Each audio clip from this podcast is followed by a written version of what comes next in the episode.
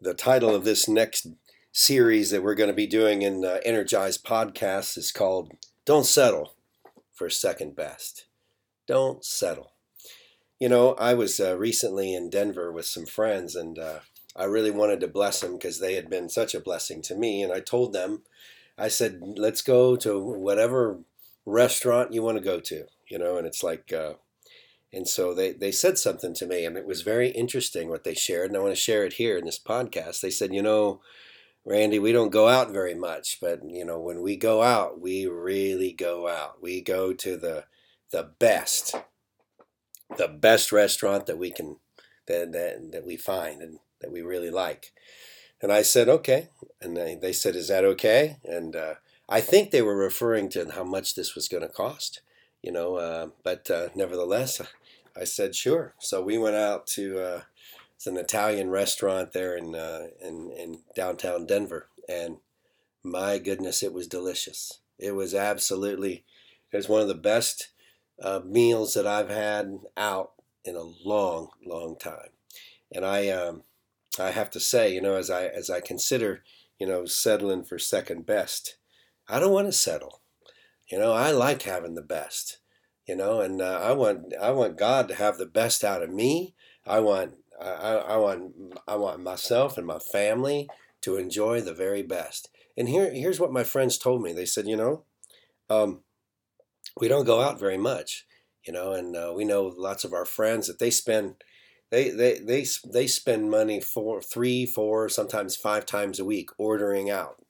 You know, and they order from this place and they order from that place, and nothing against those places, but uh, they don't. Uh, well, I, I, in my opinion, they don't hold a prayer. You know, to where we uh, went out and and spent hundreds of uh, hundreds of dollars to go out to this place.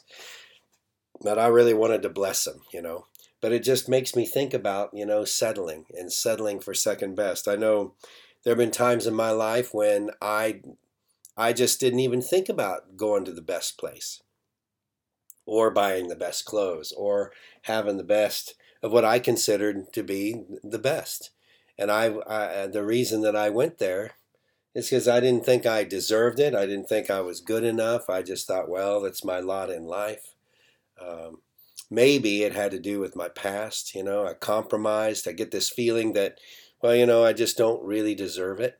You know, but uh, you know what? God, you know what? God sent His Son Jesus to die on the cross so that we could have all things that pertain to life and godliness. Second Peter, chapter one, verse three. All things that pertain to life and godliness are what avail- is what uh, available to us. That message for those of you listening, and thanks for listening. You know, that message has changed my life, truly. You know, because I, um, I really, I really felt like I was from the other side of the tracks, and I didn't really deserve anything really nice and really good. You know, and uh, um, that you know, yes, God saved me, and I'm now in the kingdom. But you know what? It's not. It's not. Uh, I don't deserve it. I don't deserve the best. Well, I need you to know something here today. God is interested in getting you the very best for your life. You know, when you were born again, God wiped away all the things that you ever did wrong. You know, 2 Corinthians 5:17 it says the old is gone, the new has come. Everything that you did as an old creation has been done away with now in your new one. And as a born again creation, nothing that you did in your past in any way should affect your future, in any form, in any way, in any fashion. You know, Romans 8:17 says that we've been adopted into the family of God and become joint heirs with Christ. You know, but the enemy likes to play games with us. You know, he likes to get us to thinking that, you know, because of what we did in our past, that we don't deserve his best. Um, have you ever thought this? Have you ever thought this way? Sometimes, you know, I think we think this way and we don't really even realize that we're thinking this way. You know, after all these years as a believer, I mean, I, I'm, I, I have to say that I'm thankful for people in my life that have challenged me to believe for what I consider to be the very best in my in my life. You know, what's the best for you? What are you willing to settle for? There's another question. I mean, um, we can go and we can buy this, we can get that, and uh, you know, it's a very personal. It's a very personal thing. It's a very personal decision, but it affects our everyday life. You know, and I I've, I've taught all my children that they can have the very best growing up. I said you can believe God, and God will move for you when I can't as a as your dad, but believe God. You know, and they they they have they have championed that message. You know, and they thank me for it now as adults you know but uh, it's really important that as you're considering um, the best for your life to surround yourself with people who are doing the same thing who believe that god wants them to have wants you to have the very best for your life. And they won't get jealous of you when god gives it to you because i'll tell you something if you'll believe him for it you can have it. I really do believe that that if you can believe god for it you can get it you know but if you don't believe god for something then um, you know it's something that will never uh, come to pass. You know, and uh, um, but like I said, you know, the enemy tries to play games with us. He tries to get us to think that we're not good enough, that we don't deserve it, we don't work hard enough. But we need to realize that God turns our failures, you know, into victories. He wants us to be, uh, He wants us to be fulfilled, and that's why He sent Jesus, you know, to die on the cross for us in the first place you know, when you have an abundance in your life, when you have success uh, in, in, terms of having some money in the bank and having some things and resources, you're able to do more. You're able to give more. You're able to be uh, what Jesus has called you to be in, in a in a well, what I believe is in a greater measure. You know, because then I can I can actually do things in my life to help other people. You know, whereas before I was the person that was always needing the help. Nothing wrong with that, you know, but it's not some place that I wanted to stay.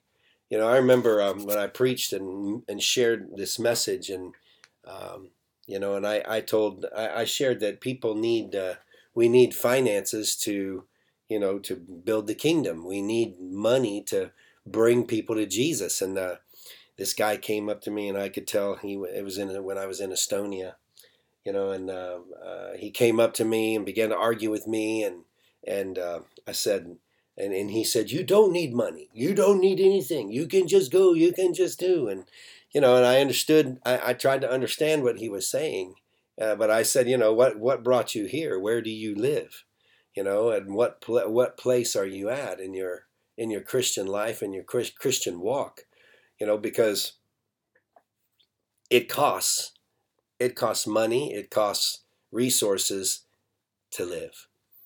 It it just really does. You know, and and you know, I believe if the devil tries his way or if he has his way, he'll steal everything he can from you and me. One of the ways that he steals it is by us not believing for things that Jesus paid the price for. You know, because I'm I'm not talking about being greedy or about, about being selfish. I'm just talking about you know being being a Christian and, and being someone that is open and ready to receive all of the blessings that God has for them. You know, if we were in service right now, I'd tell you to turn to your neighbor and I'd tell you to say, God wants you to have the very best. But I can, you can say it out loud in the car. You can write it down at your desk and put it on a wall. But you can just put right and just put, God wants me to have the very best. Wow. Now, when you say that, and when you say it out loud for your own ears to hear it, you know, I just want you to pause for a minute and then just see what see see what God does by his Holy Spirit in your life.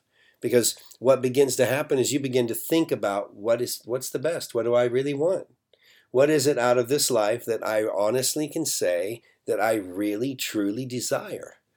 You know, it's like what am I what what what, what am I willing to uh, to believe you for, Lord. You know, and so it's a, I tell you what, it's quite an exercise. I want you to say it again. God wants me to have the very best. God's blessings, all of them are mine, and the devil cannot steal them. The only way that the devil steals them is if we allow him to do that. You know, we've got to we we've got to remember that you know what we we were once sinners, but we're we're saved by grace. And you know, if we make a mistake, if we do sin uh, again, if you will, uh, and make a, an, an error that 1 John 1 9, it says that he's faithful and just to forgive us of our sins and to cleanse us from all unrighteousness. That, you know what? We can be forgiven. So uh, it's not God's plan for you to settle for second best. It's God's plan for you to have the very best in your life. So praise God. Thanks for listening to this uh, to this podcast, and you know, stay tuned for our next one where we continue to talk about don't settle for second best. Go after everything that Jesus paid the price for. Thanks for listening.